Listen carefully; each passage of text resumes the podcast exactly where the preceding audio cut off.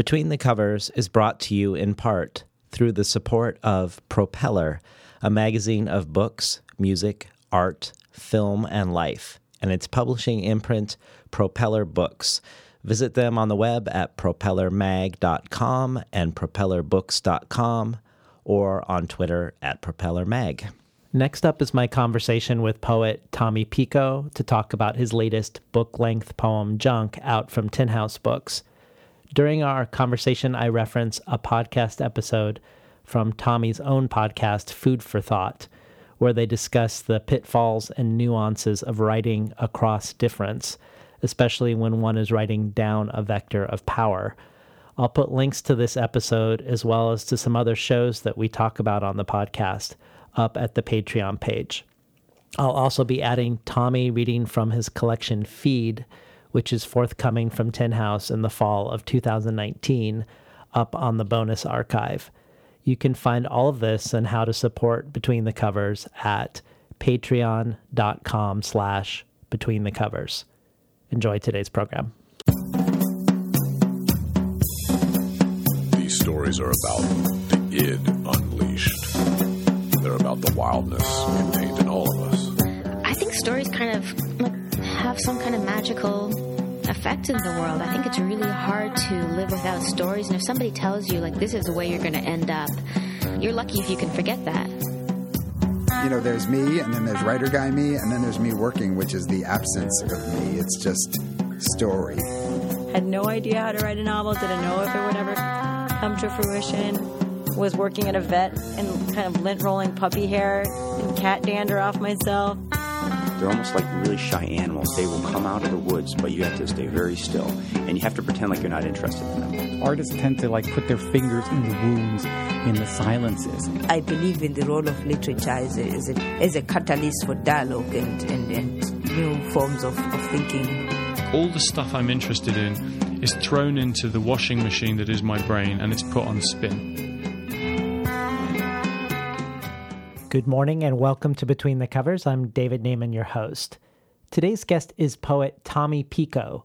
Pico is the author of three book length poems that chronicle the insights and adventures of his persona Teebs, a queer indigenous poet in New York City.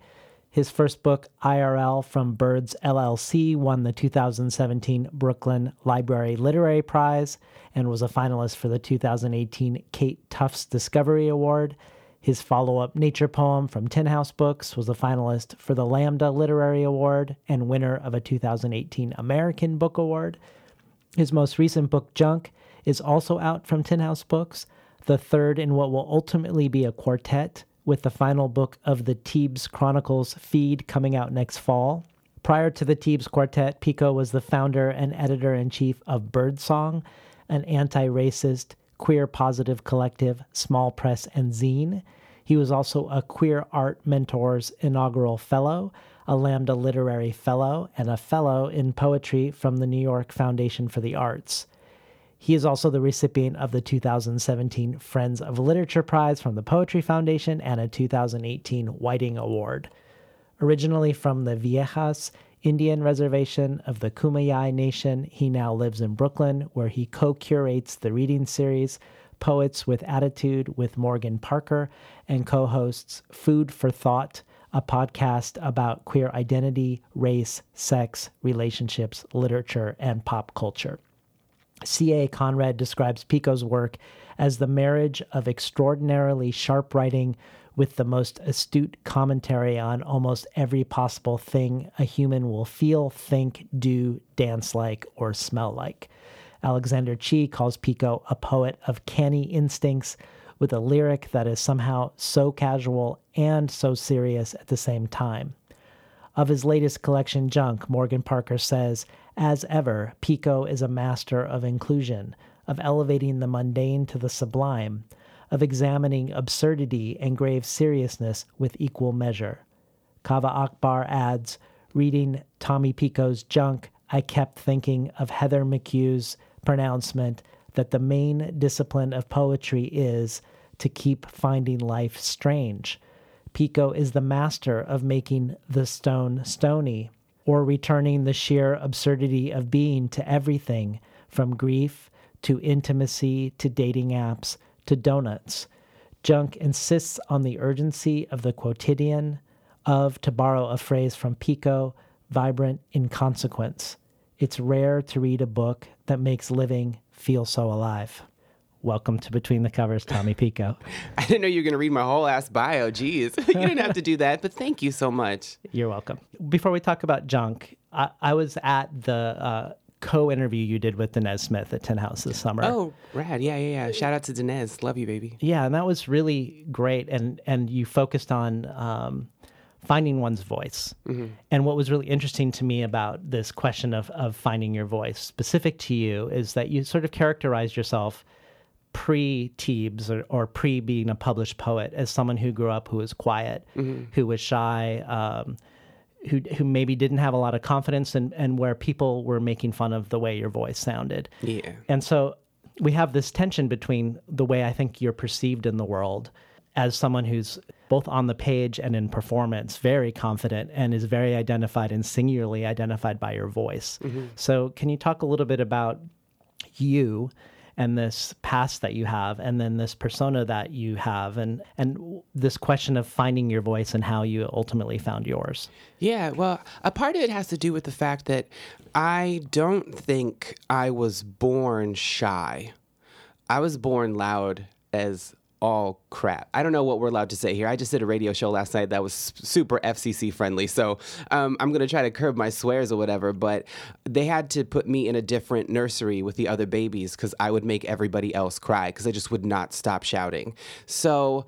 And, and, and my mother always told me that, like, you know, when she would drive by the bus stop where I was, I was surrounded by co- my cousins and they were all paying rapt attention to everything that I was saying. And so I, and, and I had a tape recorder when I was little and I had it, and I would just tell all these stories into it before I could even read or write, before I knew what spelling was, before I knew what the dictionary was. Like, I had my, like a little talk show between like my stuffed animals and my Barbies and my G.I. Joes. You know what I mean? So it's like I always had that kind of personality and that, that voice. I mean, and some of my m- most treasured childhood memories are just like singing in the choir at church, and I could feel like my whole body vibrating. It was something so intensely spiritual and something so uh, the, the the the marvelous power of a voice of people's voices is something I'm obsessed with that I've always been obsessed with that I think is literal magic that I can believe in because how on earth do people make those noises? You know, how do people sing? Like, how do people like? I, I, I you know, I remember just like listening to Lauryn Hill and being like, this is divine. Um, but it was sometime around puberty and uh, around my sort of, you know, uh, uh, I mean, I've always been a fairy. You know what I mean? Like I've always been effete. There's never been anything inside of me that has been able to be butch or whatever. I just can't butch it up. It's not possible for me. Uh, I I feel like I starting to get like um, bullied or whatever or hatred and, and from from people in high school, um, specifically around the way that I sounded, the way that I acted, the way that my body uh, moved in space, the way that I you know my whether it was like my um, you know my bookishness or whatever. Um, it really did a number on my self confidence. I became incredibly quiet. I became incredibly shy. Um, it was hard for me to raise my hand in class because I felt like everything that I was was a beacon for terrible. cra- I mean, that's that's internalized homophobia and racism and all that kind of stuff. Um, and it took me a long time. It took me probably 15 years after I left and went to college and graduated and, and started my collective and, and decided I knew, I mean, when I was my, my senior year in, in college, because I, I just, I knew I wanted to start singing again because that was like the purest joy I'd ever had in my entire life. Uh, um, I took, I, I had a, something at Sarah Lawrence, it's called a music third, where a third of, this is some, you know, liberal uh, arts college crap, uh, where a third of your study could go towards one discipline. And so I chose a music third. So I had a singing teacher. I was in a performance class. I had um, a I had to do music theory. I was in a chorus, and it was the most terrifying thing I'd ever done because in learning in relearning the magic of my voice, I had to confront a ton of trauma. And I wasn't wholly ready to do it then, but I knew I had to start somewhere. And then graduating and moving to Brooklyn and starting this collective and creating a stage for myself where I, like every other month I had to get up in front of people, host a reading series, and read myself. Um, it was again some of the most difficult stuff I've ever had to do. I had the shakes, I had the sweats, I, my face would flush. I, my, like it just, my, I had uh, my entire body was covered in nasty ass sweat, and I had to do that, and it had to be nasty for ten years. And probably like maybe four years ago, I kind of locked into the performance style and the voice and the cadence and the rhythm and the patter of what I do now. And it was just like a realization of the thing that I knew was there buried underneath all of that stuff, on underneath all of that, underneath all that trauma, underneath all of those people telling me that uh like I sounded like a girl. First of all, I should be so lucky. There's nothing wrong with that. But second of all, it's like all of the all of the things that they were uncomfortable about in themselves that projective identification like i caught it i thought there was something wrong with me and it had to be i had to work really hard to learn that those were things in those people that they were not ready to confront that they were terrified of and so they had to take it out on me and i don't take other people's shit no more so So when you arrived in New York before you had a collective, was there a time period of I don't fit in and then the collective arises out of trying to find your own your own space within New York when that's not happening? Or was it I'm going to New York and I'm going to start a collective and I'm going to unravel these acts of of self-censorship that I was experiencing it was before? it, it was absolutely not intentional. I don't think I've ever been too intentional about much of the stuff that I've done in my life. I just went on a whole scree about undoing trauma, but that's because but that was more of like a one foot in front of the other type of thing. It was like I found one stone in the creek and then I and once I found that stone, I found the next stone. So it was very much like day to day, foot by foot, trudge by trudge or whatever. Um, but like I knew that I wasn't happy. Um, and I gra- I went to Sarah Lawrence as an undergrad and I went to study like medicine. I was going to go to medical school. And once I didn't do that, I moved to Brooklyn and I was kind of like, I have to figure out a new plan. And I tried to find a space for myself in the New York, I guess, literary scene at the time. And I wasn't finding it. I wasn't finding my people. Um, but then I looked around and I had graduated with a lot of my friends who, and they all moved to Brooklyn. They were writers, they were artists, they were singers, they were academics, you know, and I, and I was like, wait a minute we're already here. And I just kind of took the people around me and I was like, hey, why don't we make a thing together? Listen, I'll do all the work. I'll bind them all. I'll host the reading. I'll do the publicity. I'll make sure we're in Time Out New York. I'll make sure we're in the New Yorker. I'll take care of all of that. I'm a boss. That's the people I come from. You just give me a poem or you give me a short story. You give me a drawing. You sing at the launch and let's just do this. And I think I was really grateful for the experience. And I think all my friends are really grateful too now because, like, some of the people in the collective, like my friend Sam McInnes, who was in it, he just did um, Lorde's last album cover. Um, wow. Yeah, and my friend Lauren Wilkinson, who was in the collective, like her debut novel is coming out from Random House in February. Um, my friend Milan Zrnic, who was doing stuff for it too, like he um, shot uh, uh, Christina Aguilera's latest album cover. Um, uh, my friend Will Varner does some stuff at BuzzFeed now, so it's like we we all kind of um, kind of came up together. Well, Lorde's mom, just as a random aside, is a big fan of the podcast. She's a she's a poet in New Zealand. Oh, who- really? Yeah. So you can say hi to Lorde's mom. yeah, shout want. out to Lorde's mom.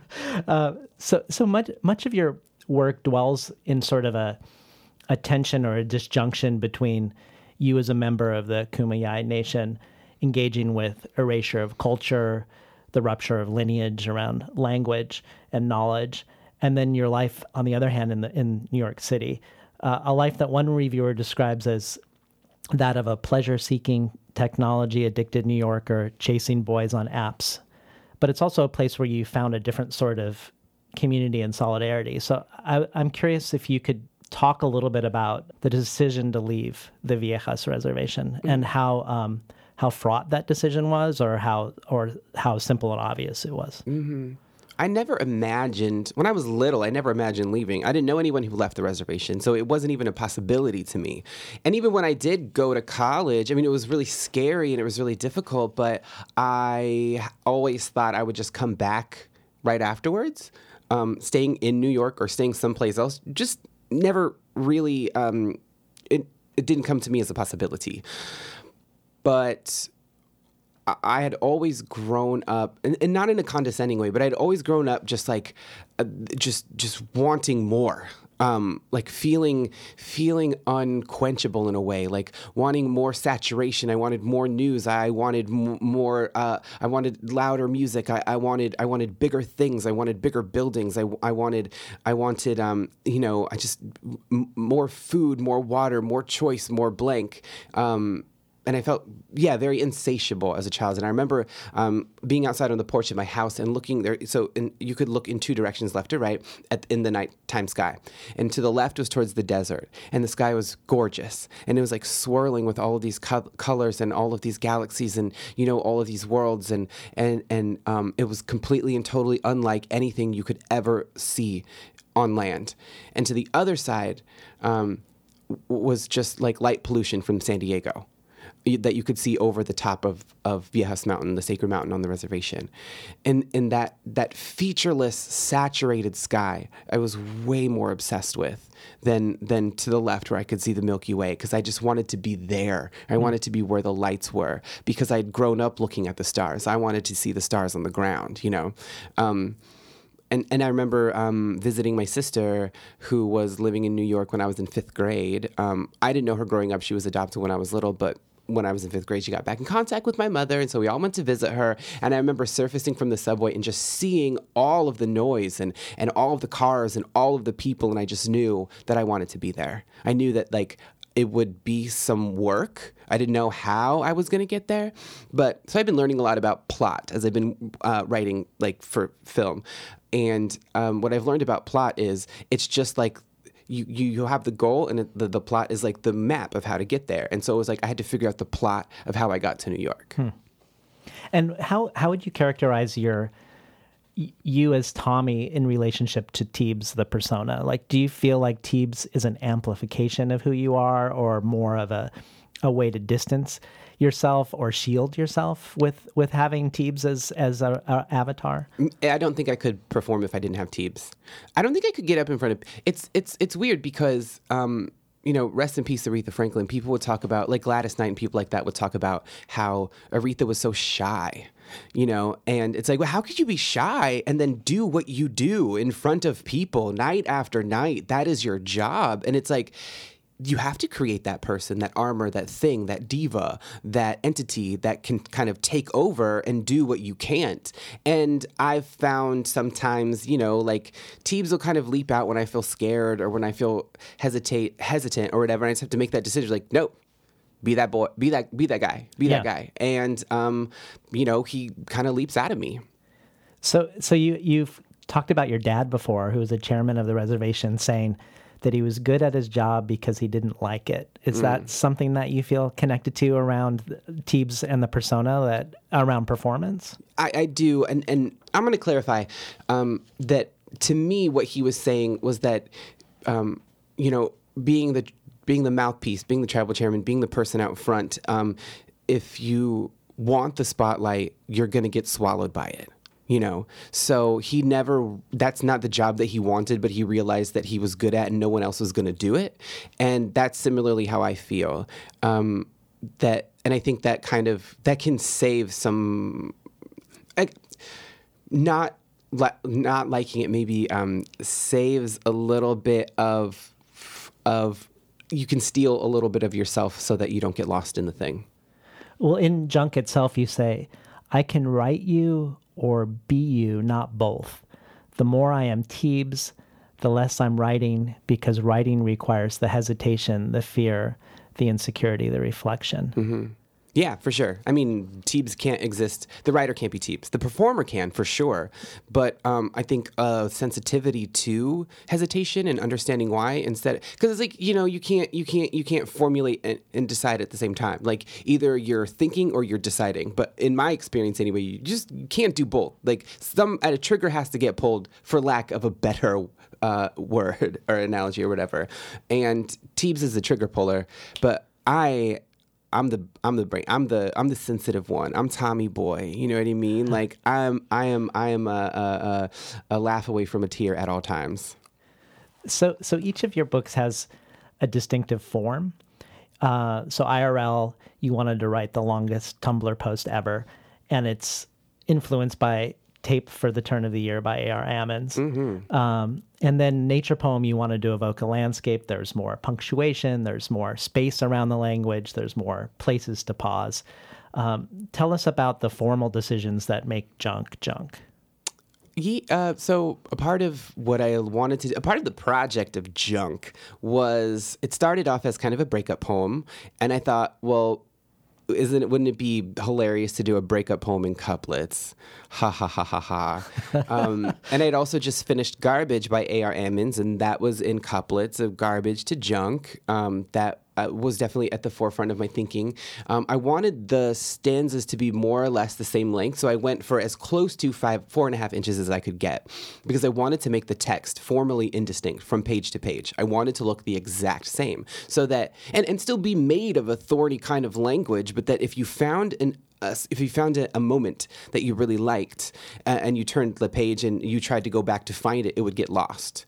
And that's kind of, I wanted to make a book that was a junk drawer so that as you went, like a junk drawer is made up of very distinct things, but, but, but because of its mass, it becomes indistinct. And so you, it's easy to lose things in the junk drawer. And so that's kind of what I was going for formally with the book. I imagine that the editing must have been crazy. I making. cried. I cried all the time. There is uh, so uh, my friend Roy and I were staying at uh, Airbnb in Austin, and he would come out regularly, and I would just be sobbing into like a goblet of wine, watching um, um, D- for Dusk Till Dawn, the television show, because I, I anytime I edited something, it would jam up the whole thing for eighty pages, and there was there were there was just weeks of me just weeping, being like I this is going to be so difficult to put back together, but it still needs to be the best it could possibly be. And so when I, I did a, a, workshop at Tin House a few years ago, and Jericho Brown was my workshop leader, and he pointed out that, like, um, I think in this isn't what he said, but my interpretation was um, that I had stopped editing it because I was afraid of fucking it up and I, I was like, Ugh. and so there are s- certain parts where he points out. He's like, yes, this is a long poem, yes, but but are these words the best words? You know what I mean? It's you could use run, or you could use scamper, or you could use leap. Are you using the best words? And I got so mad because I knew I had to go, I had to do another sweep over the thing and fix the words that weren't working, and that messed it up. But then when I stitched that back together, it was the final piece. Wow. So this was probably the most difficult to edit because of that 4.5 inch yes. constraint. It was the most difficult to edit. It's also dense. Um, so its word count is like twice the other books. Mm. And uh, yeah, it was just I I didn't know going into it. I'm glad I didn't go. I, I'm glad I didn't know going into how difficult it would be because I probably wouldn't have done it. In case you just tuned in, we're talking today to the poet Tommy Pico about his latest book, Junk out from Tin House Books. So much like you trouble the notion of of nature and what is natural in, in nature poem, you sort of do the same thing, exploring every conceivable connotation of the word junk. But I'd love to hear what you feel are the the principal the principal questions or the primary meanings of junk that mm. sort of motivator or um, help you unspool all these different connotations of junk in the book. Yeah, I mean the adhering molecule or whatever, the the the speck of dust around which the the, the snowflake gets made uh, was that I wanted so so it, it became in the wake like I said of a breakup but also the loss of an apartment and the loss of a job. And I was just in that kind of stasis and I could not like I didn't know where I I ended and the rest of the world started, I felt super porous. Like the membrane that that keeps me inside just kind of popped. And I was just reckless. I felt like unmoored but i but i had to figure out how um, the feeling how how i could translate that feeling into something more useful. And then i started to think about this idea of use and the idea of utility. And if you are stripped of your identities in some way can there be uh, a kind of beauty or can there be a solace in just being and not having to do?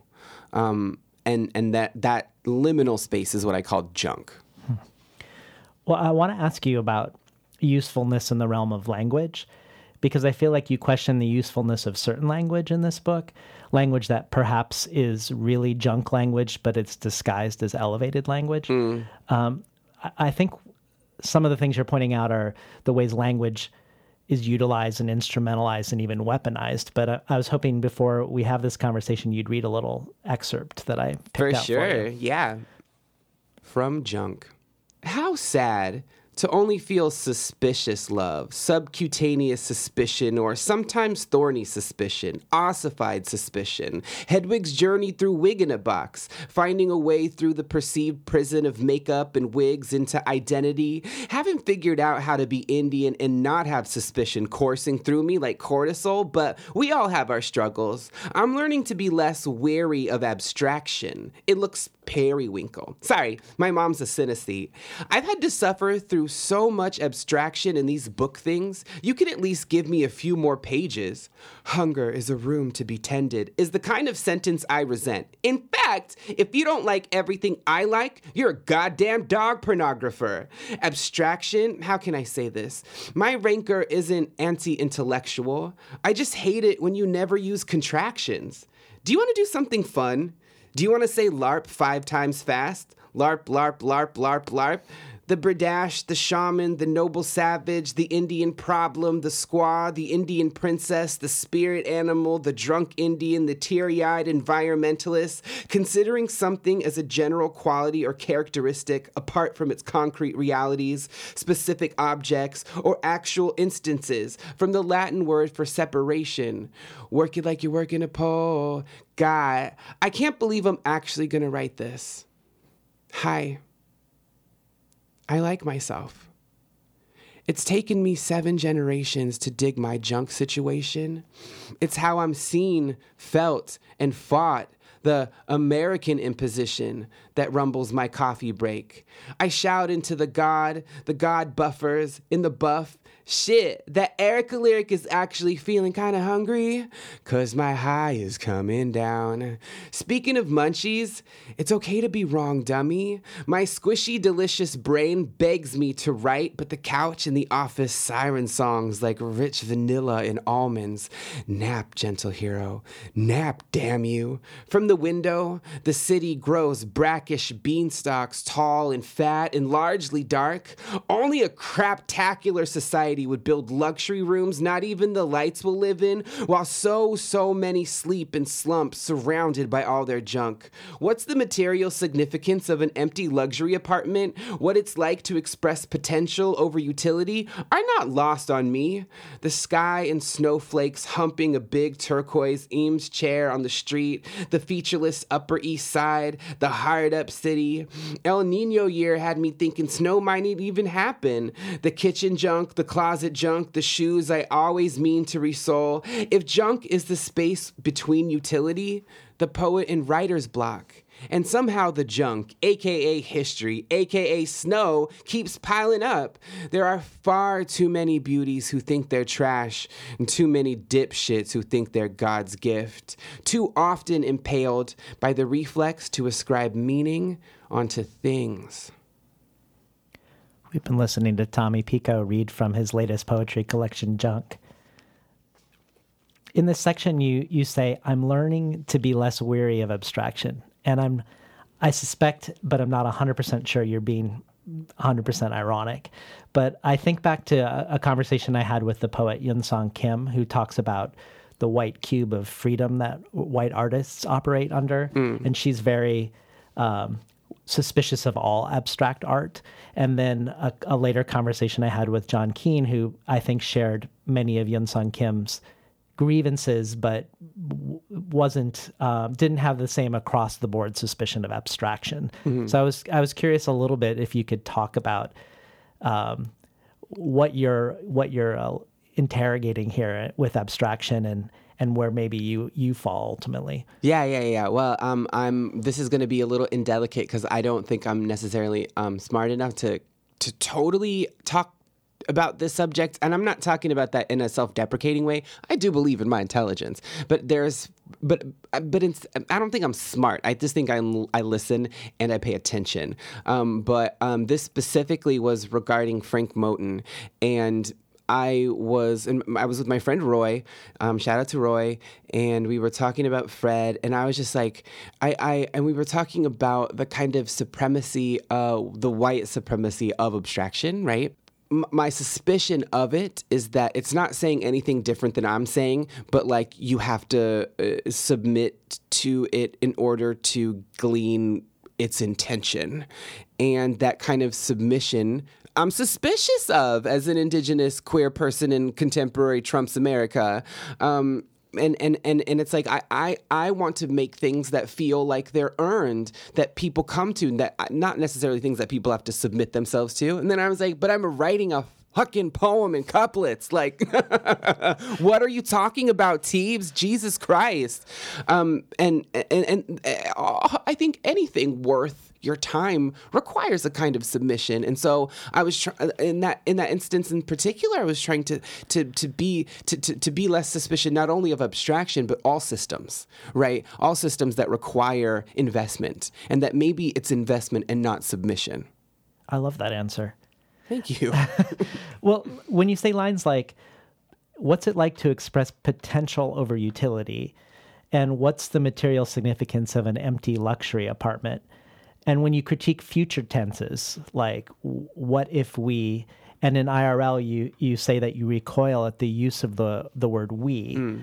I think of um, other native poets who are also working on on insisting upon utility. Like I'm thinking of uh, Layli Long Soldier's uh, engagement with Obama's apology. What does that apology mean as rhetoric if there's nothing that's like actually tangibly happening in the world in mm-hmm. relationship to the words? And she also has she also resists using we uh, often in that collection.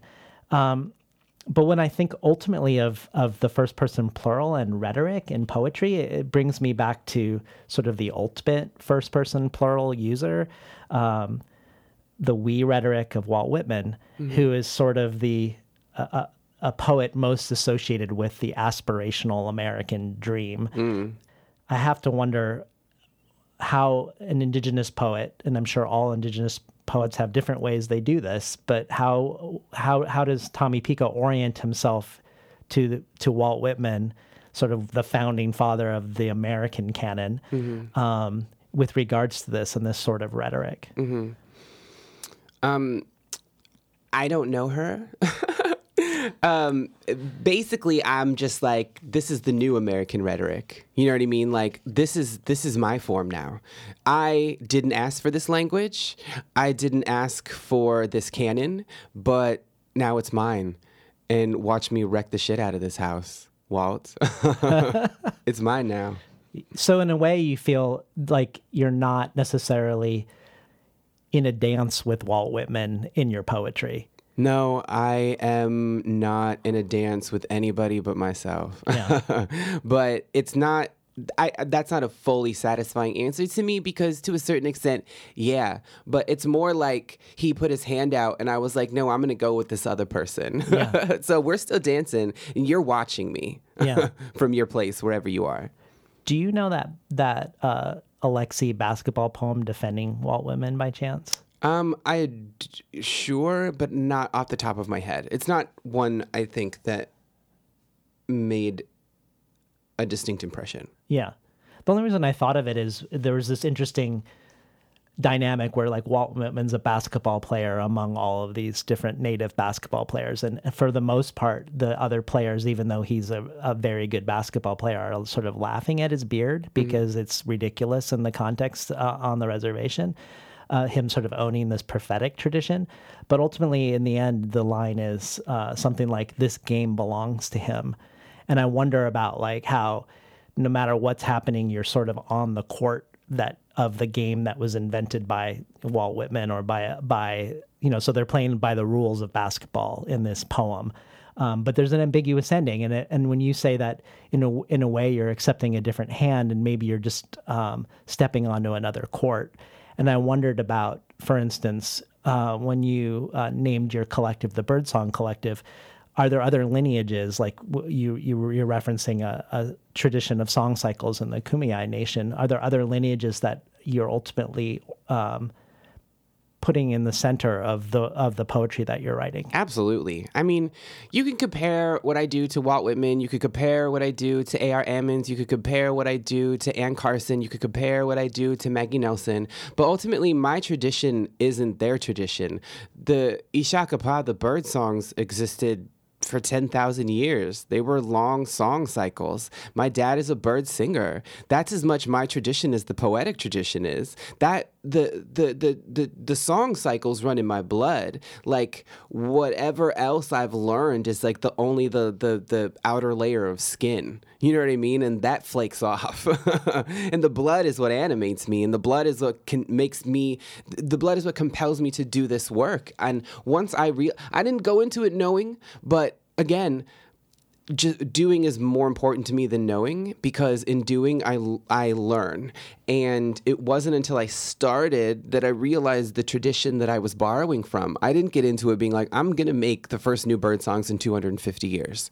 I went into it feeling compelled to do something and understanding that my that I was compelled forward by forces greater than me, namely the ancestors who fought and survived and made sure that I was here sitting in this room across from you 7 generations ago. Like their oppression and their survival was with me in mind. It's like I understand that and I pay fealty to that and it gives me a purpose in life, which was the most important thing I ever felt because I didn't have that before. When I was editing IRL and I realized what tradition I was borrowing from and that I was I was innovating off of, like I wept. And I'm not a crier, but I I realized that was the first moment I'd ever had in my entire life of feeling like I was here for a reason. And I understood the importance of that because suicide rates on reservations in an Indian country and amongst indigenous people across the world is at endemic rates because so often I feel this is my feeling anyway, is that like we don't understand why we're still here. Um, and not in like a, and almost in an existential way, but in, in a physical way. And then it's like, well, I'm going to end this question by ending myself. And that breaks my heart. And so, um, I, I, just kind of understood, and, and I know I'm uh, talking this in the context of junk and talking about like um, trying to find a, a, a, a, solace outside of utility, but but utility is also really important.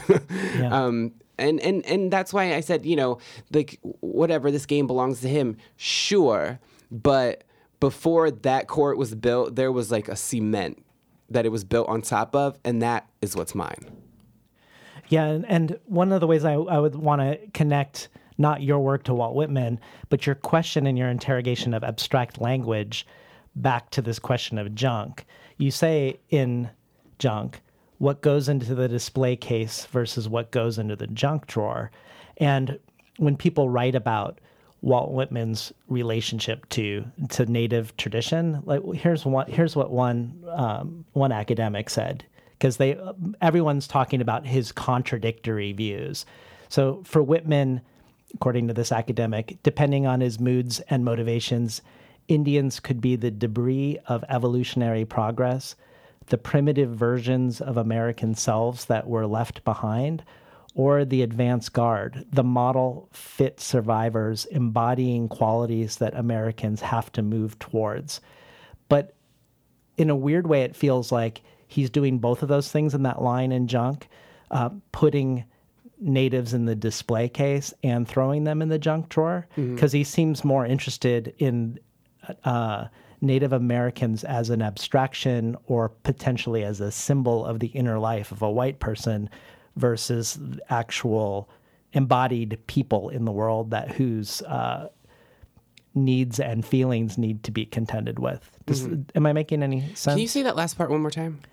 Well, just that he's oh, that not not needs and people who who's feel like not as actual human beings. Yeah, I yeah. mean the, the display case because he's the when people say it's contradictory, I wonder if it's contradictory that you could um, both want to put someone in the display case and also throw them in the junk drawer. Yeah, I know. In a way, it yeah. feels like it's the same thing. Oh, for sure. Either like the thing is like the difference between like what's on the floor and what's on a pedestal is just how hard that thing is shaking. You know what I mean? Like anything that is abstracted to that degree uh, is not alive.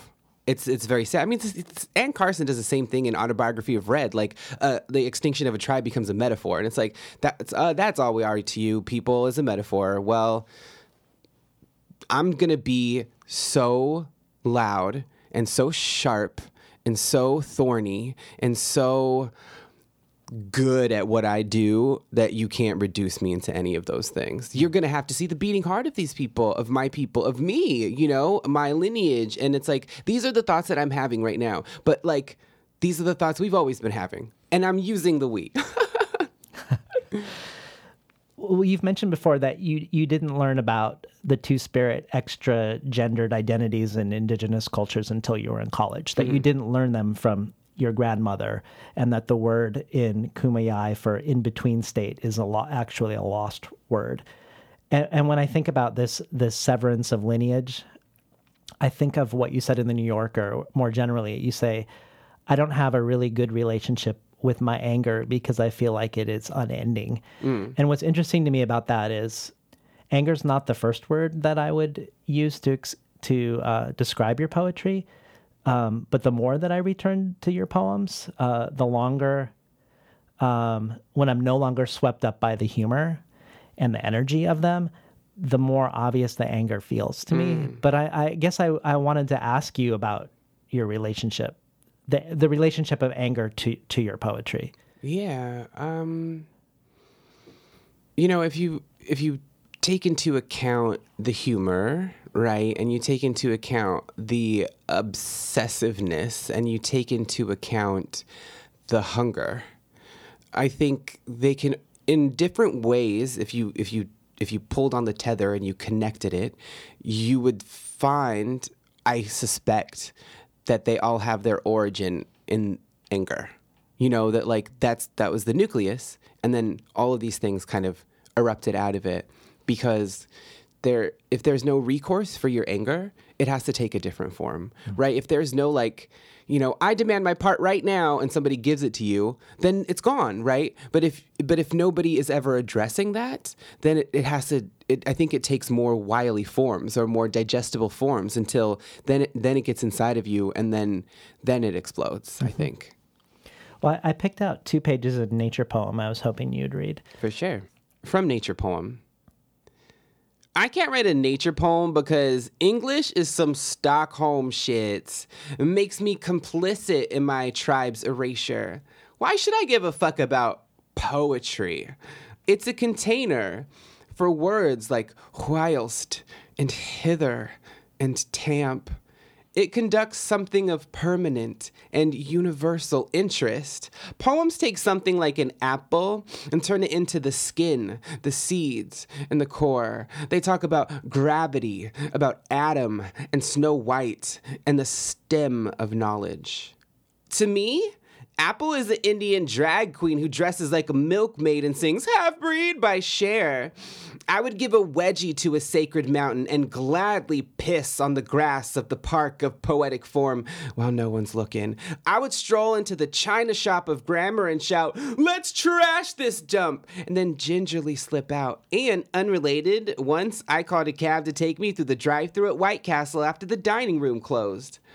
I sob at a Tim Dlugos that Roy is reading me at the vegan diner on the formerly Italian side of Grand Street.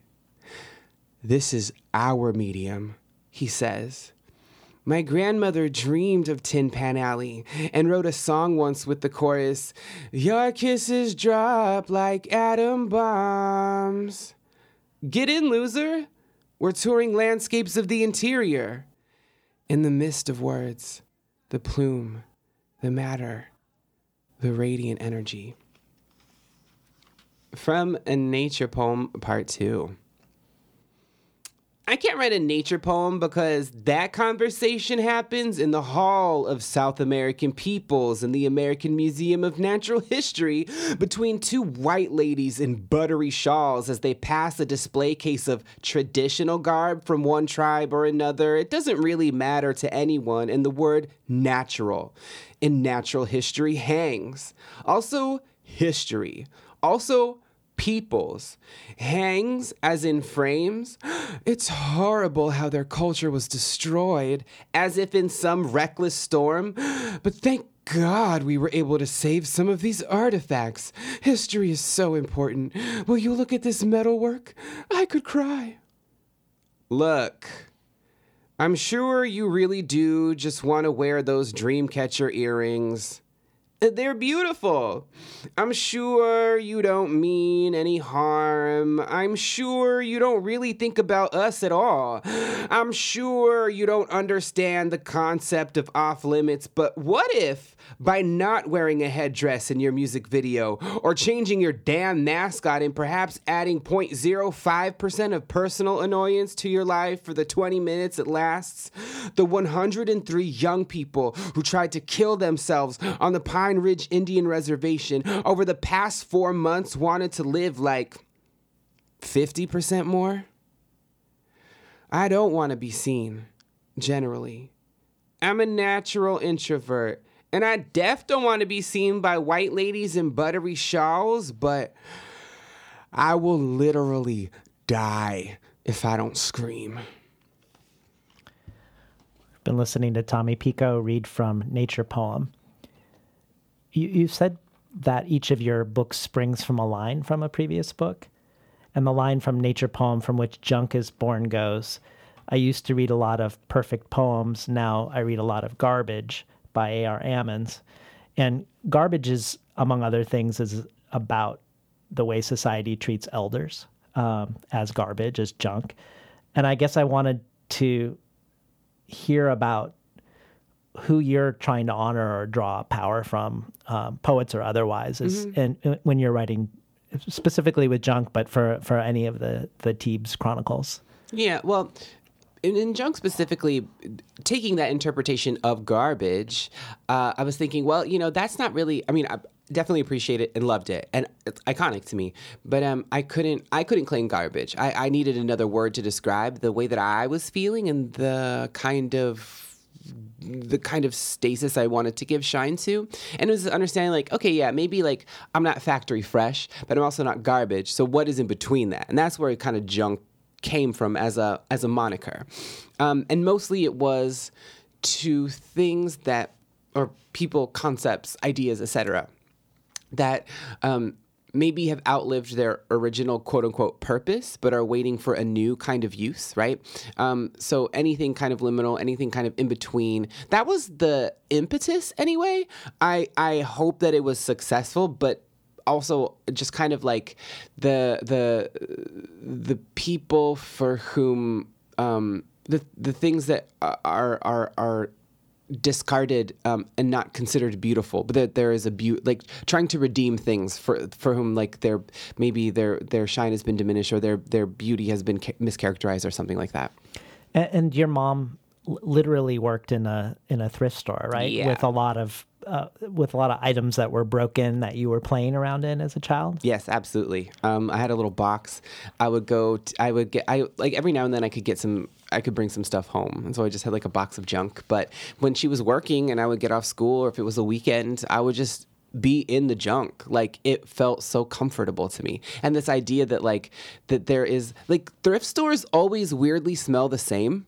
Even though they're made up of so many different things there's that like thrift store smell. I was kind of obsessed with it because it's like how do all these things come here to smell the same but they're so different you know? That is weird. yeah.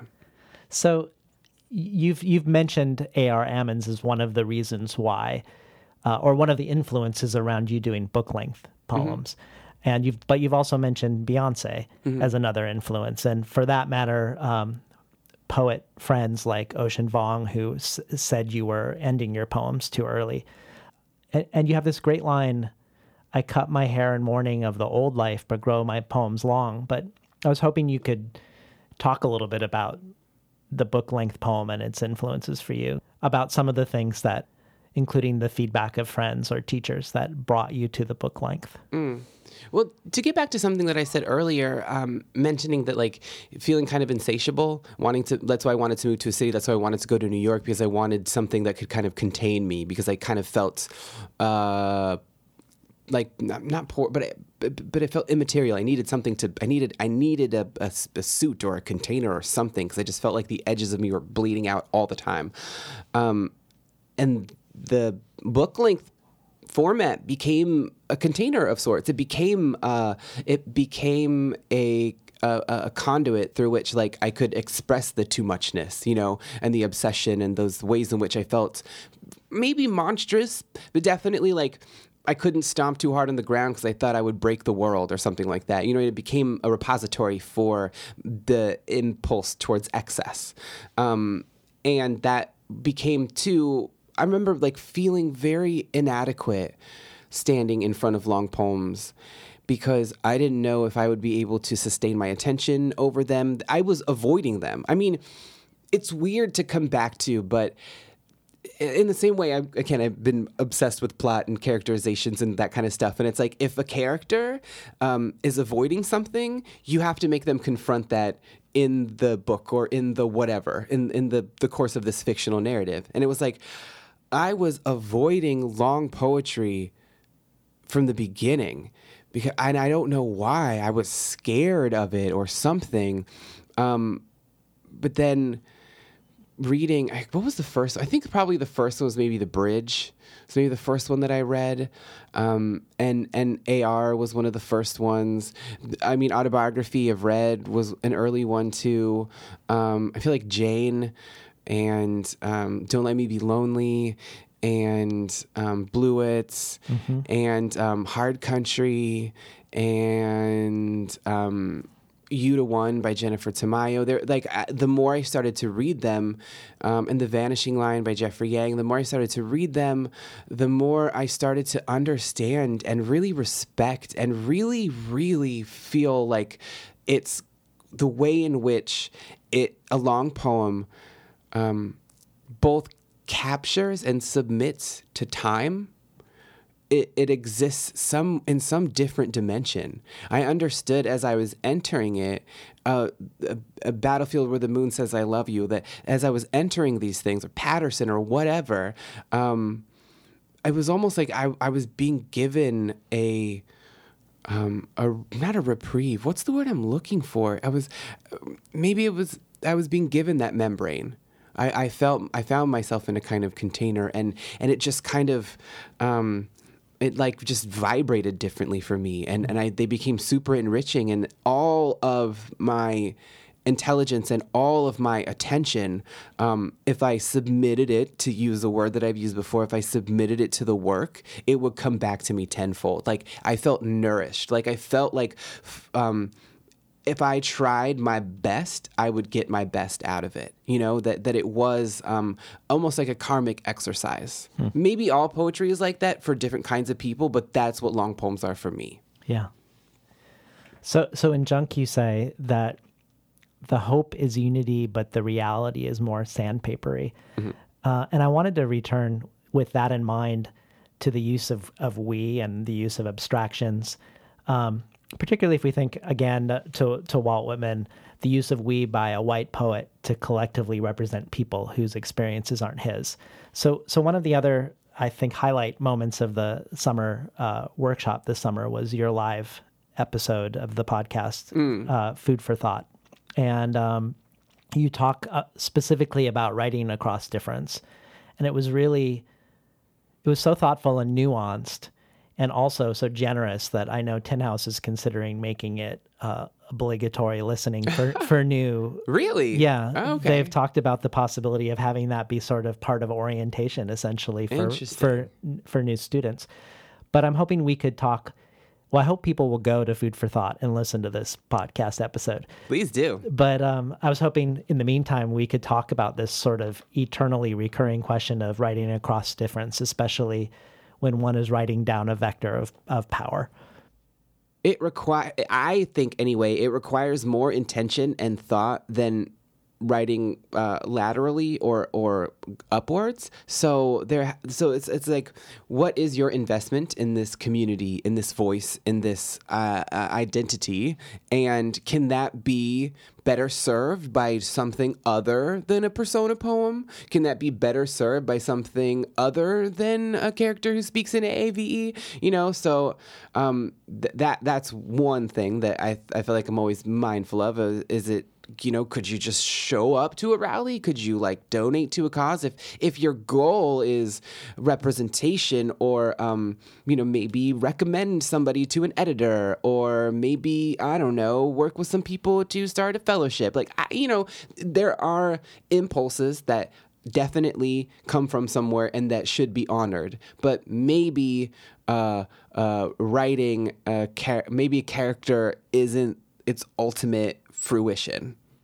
So, I mean, maybe other than focusing on the question, should I be able to or should I not be able to, what the question might be, have you examined your motivations in the first place? Yeah, because I'm not good at there there are people who I know who are very prescriptive about what people should and should not do and they you know that should definitely be honored. Um, and also different should be honored. I'm not that kind of a person. I don't feel personally like i can say don't do this or like i can't like i can't say like don't write a native character. I would hope that if you do it's with a lot of care if you're not native. Um, and then ultimately the result will be will reveal what your motivation was. Because if that person ends up being a device or a spirit guide or a noble savage or a squaw or whatever, I'm going to say your impulse was fucked up. And that's a bad thing and you should not have done that. But like, so, so again, and this not being prescriptive, it's just, it's just, in, instead of me saying you should or should not do that, um, again, I just say, question the impulse and listen to it and talk to people and do some research and read a lot. And and and again it's because like if you're going to make that much investment if you're going to make that much investment in a community if you're going to understand that like do you want to do you want to use this headdress? Because if you do you have to understand the cu- cultural context within which it is. You're going to have to do a lot of research. And if that's not what you want to do then move on and do something else. Right. Well you sometimes hear writers say I'm a white cis heterosexual man, so my life isn't that interesting. Mm-hmm. And we heard that at the Tin House workshop, mm-hmm. actually, mm-hmm. also from someone. But um, if that feels like a particularly problematic uh, reason to imagine yourself as as someone else. In in in my mind, I was curious about your thoughts about. Yeah, that's something weak. that you that's hear. That's cop out. That's so weak. Also, like we know you don't have to tell me. I know. I look at you. I know that you're a white cis hetero. Do you think I don't see that? Of course I see that. Of course I know. That's where you start. That that's that's that is throat clearing. now get, let's get to the conversation. In case you just tuned in, we're talking today to poet Tommy Pico about his latest book, Junk, from Tin House Books. So all th- all three of your books touch on the ways people are are more interested in artifacts than people, mm-hmm. um, whether it be destroyed statues in the Middle East rather than living refugees who are fleeing the conflict, or people wanting to adopt Native American uh, cultural or religious traditions, say dream catchers or bird songs or sweat lodges, without having to actually grapple with actual Native Americans and how they might feel. Um, in IRL, you talk about this desire to know about native rituals, to um, take tribal secrets and abstract them from any meaningful com- context. And I know different tribes or, or nations have different uh, rules around disclosure, mm-hmm. around what ceremonies are, are are okay to talk about or not talk about outside of the community. And I guess I just wondered what commu- what considerations happen for you as an artist in relationship to the Viejas reservation and the Kumeyaay Nation? Is there is is there a lot of deliberation around um, the art making in relationship to anything around the community? Again, from IRL, I feel like if I'm remembering this correctly, I mean, I should because I wrote it ostensibly, but um, there was a part about like um, I don't I, I don't get the um, like I don't get the opportunity or whatever of keeping my God's name secret because the name for her is gone or the word for her is gone or whatever. I feel like so much has been intentionally destroyed or scrubbed clean or estranged from at least me, I don't know if I can speak for other people in my nation, but at least for me, um, and that that like, it- I I do know that there is a caginess about give giving in general giving our stories to other people or telling them or there's this idea of like Indians as being stoic or whatever and like that's not listen Indian people are some of the most extra some of the funniest some of the like weirdest people that I know and love and appreciate but it's like that's just how we act around you because we're just used to you coming in and stealing stuff. So there there is a kind of hesitance to perform or to act out or whatever um, and also that comes from you know trauma of boarding schools and and the trauma of literally like being killed by California state legislature like so um but but but I don't I can't I'm I can't remember what the original question was sorry Well, the, I guess the question was around disclosure and around this question of theft and how people want to take the bird songs, the sweat lodges, but without the people who who do them. Um, if that if if there's any ways in which you feel like you are um, grappling with th- those questions of disclosure when you're writing yeah, as a- uh, as a that's- poet. Yeah, no, that's actually really interesting because there, to a certain degree, I have to disclose everything. You know, to a certain degree, like I don't, I don't get secrets. I don't get, um, is especially when when you're writing and all you're trying to do is like open up sort of the kingdom of your head and be like try to capture something or some of these words and things floating around. Like in my creative practice, it's almost like it's akin to therapy in, in, in sort of therapy that, that I practice anyway, um, that I have to say everything. Nothing can go unsaid. Everything has to be out in the open. I, I have to disclose everything. Uh, you know, um, like I, I can't have secrets and I can't have um, alternatives or I can't have like um, uh, subtext. Everything has to be text. Um, th- that that is the place from which my practice as a writer originates. And I see how that contradicts with the way that I've sort of been raised to keep it close, to play it really close to the chest, you know? Um, but then, I, you know, talking about motivation, like as much as anger can be a motivation, so is fear. And maybe they're, I mean, they're cousins if they're not, you know, two parts of the same person. Um, I think a lot of that came from the the fear of like having things stolen from us, and I just had to convince myself, I guess, some way, and at least for me personally, that what I was making was worth the disclosure. You know that like what I was doing, what I was putting out into the world, and what I was innovating, and and, and the ways in which I was making more Kumeyaay culture, contributing to the culture. Um, that like that it had to be worth that. You know, there because there are taboos that I'm breaking in in in IRL, for example. The whole thing about not being able to say people's names after they died, that's real. That is a taboo that I broke in that book, but it was because like I I need them. That's that was like my invocation more or less to the muse that traditionally happens in in in longer work. It was me telling them. I mean, I've never actually talked about this before, but it was it was me breaking the taboo to be like, you know, you can't say their name after they died because it it it distracts them from heaven. It sullies the peace that they rest in. And it's like, I need you right now. I need you. I mm-hmm. call on you because like I don't know what to do or else I'm going to I'm going to be there too. Like I need to figure out some way to stay alive because I'm running out of reasons. And and in and in any type of breaking a taboo, it's like either the the um the the it's the inversion of it was that like traditionally breaking the taboo means like that there's tragedy that happens that befalls the person. But i but i wanted to be like no breaking this taboo it's not forever. It's just for now. And it's and it's like um it's an the intention was more to just like uplift or or to figure out or to get a spotlight or to get some mooring or or or do you get what i'm saying Yeah. yeah And does has that created any friction uh, around people who in at the in the Viejas reservation who would who would have preferred disclosure? Like, I mean, is there Probably. Probably. Yeah, but the thing is, like, you can't live with everybody else's voice in your head if you expect to say anything. Yeah. You have to hear your voice first. You know what I mean? You have to fix your mask before you can fix the mask of the person next to you. And it's like, I can apologize, but I needed a reason to stay alive. You know what I mean? Like, and and I've had so many other like young, weird, queer, indigenous people talk to me. I mean, we were talking off mic before about me sort of perpetually being on tour. Like I travel all the time. And one of the reasons why I keep doing it is because without fail, in every stop, there's at least one weirdo native person who's like, I see myself in this. Hmm. And that floors me. Like I never expected that. I was just trying to stay alive. I was being really selfish. I didn't think it would have an effect on anybody else. Mm. And then to have somebody come up and say that and and I can I can have a moment with them and say like this is for us. This is ours. I made this for myself and I didn't understand that I was making it for you too, but it's yours. Mm. And just remember that and make yours too, you know? Was there somebody for you who was life saving in that way?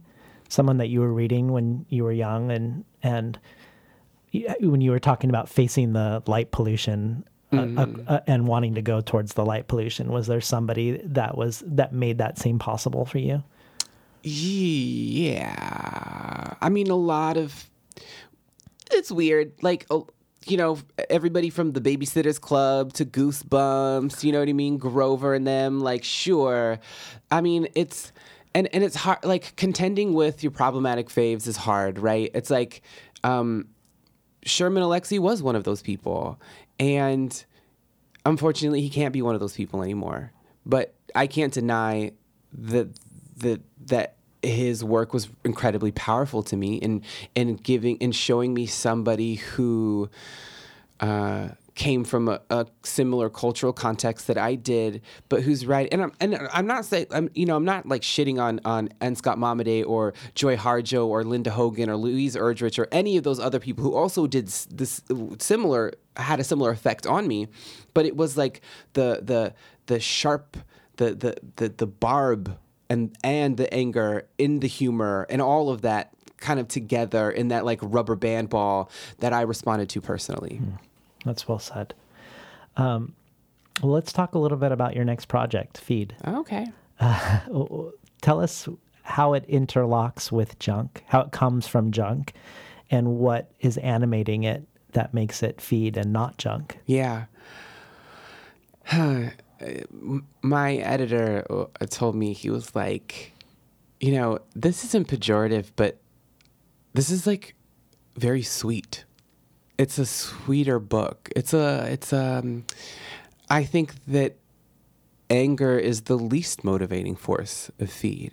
And in a way it completes the circuit of the four books. I thought of them in terms of four seasons. So IRL was the summer book, Nature Poem was the fall book, Junk was the winter book, Feed is the spring book. There is in the way that I think Junk was really searching for it it it, it had the idea of of of um I'm not going to say relaxation but it had this idea of solace that I think Feed realizes. And and it's it's so referential to IRL and to Nature Poem and to Junk in the way that like I think Feed was the thing that I always wanted to write, but I needed to get some other stuff out of the way first. And so there is a way in which it's still obsessed with um, the the for like obsessed with the technology obsessed New York world, etc. Feed, yeah, IRL feed. Yes, I see how they're related. and then the same wanting to create a landscape on the page that exists within Nature Poem. Yes, that's there, of course, too. And then in Junk, the the wanting to be a kind of the the like junk is so incredibly tightly wound. It again, it's the container. It needed the container for the chaos, and then feed is it exploded. Right? It's no, uh, unlike any of the other poems. I mean, it's like junk in the sense that it just keeps going. Um, it, it's like IRL in the sense of its, you know, it's like vigor, and it's like nature poem in the sense of its its its its physicality, but um, it just there's no in terms of it needing like air holes or in terms of it needing like a refrain or whatever. It just kind of keeps going, and there's more plot and there's more characters and there's more dialogue and it's it's more of a uh, a, realization of both song and poetry and, and in a way i'm trying to make them indistinct i'm trying to repair what was their rupture. Um, you know, back in the day, and kind of being like these things together is the feed that I. It's it's like I've a kind of a character, a person uh, contending um, um, with the fact that they have they've they've found the n- nurturing source of whatever. So so that's why the four books together tell this story, and then in a way it it feeds back into IRL, so you could just kind of keep looping the four of them. Yeah. Well, you were on. You were recently on this podcast that I hadn't heard of before, called Cooking by Ear. Oh yeah, yeah, yeah. That I really loved. Uh, you were cooking a recipe together. Yeah. And you could hear the sounds of the food cooking and the sizzling of the oil and and given that the Kumeyaay ways of cooking and gathering food were largely destroyed in your grandmother's generation, and that you grew up mostly on on fast food and government issued canned foods. Um, I, I'm imagining, I don't know if this is true, but I'm imagining when I read the line in Junk um, that you're the opposite of a foodie, you're a junkie. um, that feed is also about um, nourishment and and read maybe this appearing on this podcast is part of the uh, on the uh, Cooking by Ear podcast is part of this process of reconnecting yourself to to food in a different way. Is- Yeah. am I reading into yeah, that right? absolutely. That the this in, in the way that I talked about, you know, the magic in somebody's voice.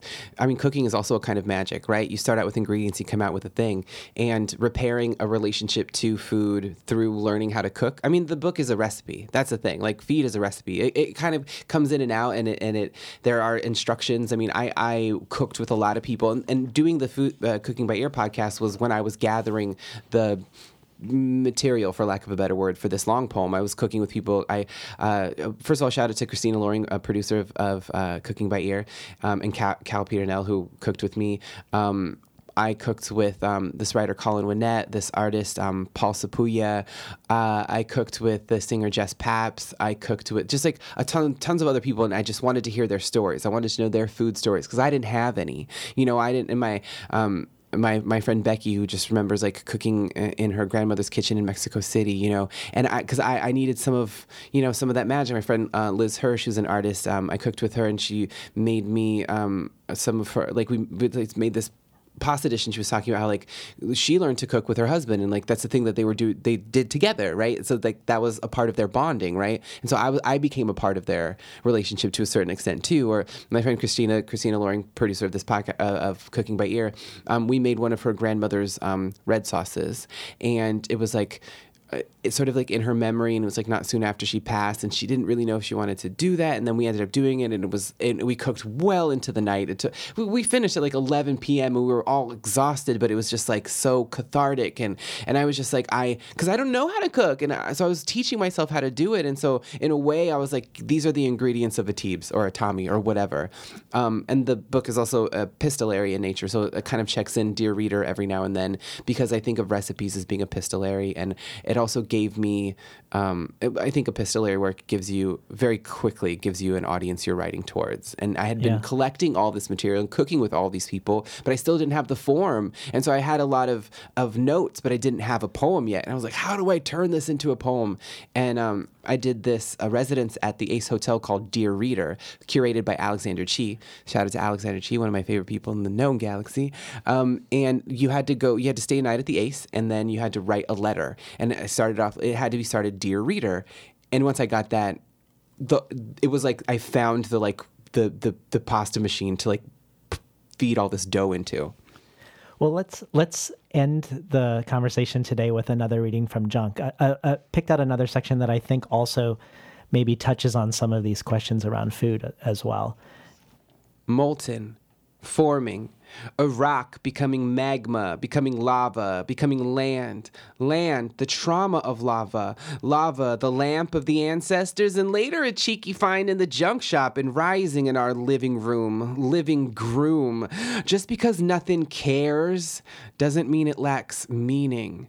What's the point of curiosity but a train rolling past the spot where the Donner Party feasted and then go on a four hour Wikipedia downward spiral? I'm the closest thing to a mime parade, I whisper, home late, tiptoeing down the creaky hallway, trying not to wake my roommates. Nice chicken parm, sluts, I say to my fingers at lunch. Dissociation is evacuating from the inside. I just know we'll have a good time junk. A relief map of your traumas. Dipping your whole arm into the bin of sunflower seeds. I'm in my Shonda Rhimes year of yes, and so far, it's pretty freak. Gave a beach to a logger in town for a football game at his hostel. Almost wrote hostile. The old fashioned way is in I met him at a bar after lingering eye contact, no apps. Told him I was writing this poem. Flush with success after only eating half the cheeseburger for dinner. For the first time in my life, it wasn't no burger or four burgers. Full on Rocky situation. He said he was flattered every time his girlfriend's gay friends grabbed his beer can bacon wrapped, date flavored Doritos, the artifice of order, predictability, measured time, present wrapping, order, order, pockets of order, or Durham. I dumped a boy from Raleigh today. The baton of junk, the dance whirls, whirls, war turtles. So what if I doggy paddled into the ocean to crap? Whales shit in the ocean all the time. Cut to mall dressing room, thousand outfits montage. Ignorance is a tool to revive the feeling of doing something new. Junk has to be the poem of our time pointless accumulation, clinging to a million denials. Why do you need an assault rifle? What if radioactive bears? Buying in bulk, afraid of forgetting the party in 2007 when Chantal shouted, Jamiroquai is holding this party together! Junk is the garbage people keep. Didn't they tell you I'm a meteorologist, but for people? What's it called? Psychic? Psychic side chick? In maths, arbitrary is a thing without specific value. Quite the junkery.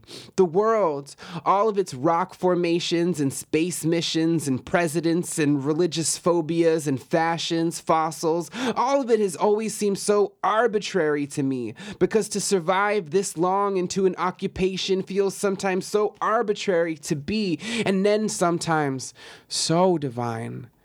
Who else could survive but my line? It's true. Your junk won't save you from a tsunami, but I'm descended from a group whose cultural history, language, gods, cosmology, calendar, stories, government, gate was capital O obliterated. I'll stop writing this when it stops happening. So when I get anything, it's hard to let go. Resisting death for generations. I want to make the opposite of death. Thanks so much for being on Between the Covers, Tom. Thank you for having me. And I have to just mention really quickly that the line "Junk has to be the poem of our time" is a direct reference to "Garbage" by A.R. Ammons because in that poem he says "Garbage has to be the poem of our time." Hmm. Just FYI. We've been talking today to Tommy Pico, the author of Junk from Tin House Books. You've been listening to Between the Covers. I'm David Naimon, your host.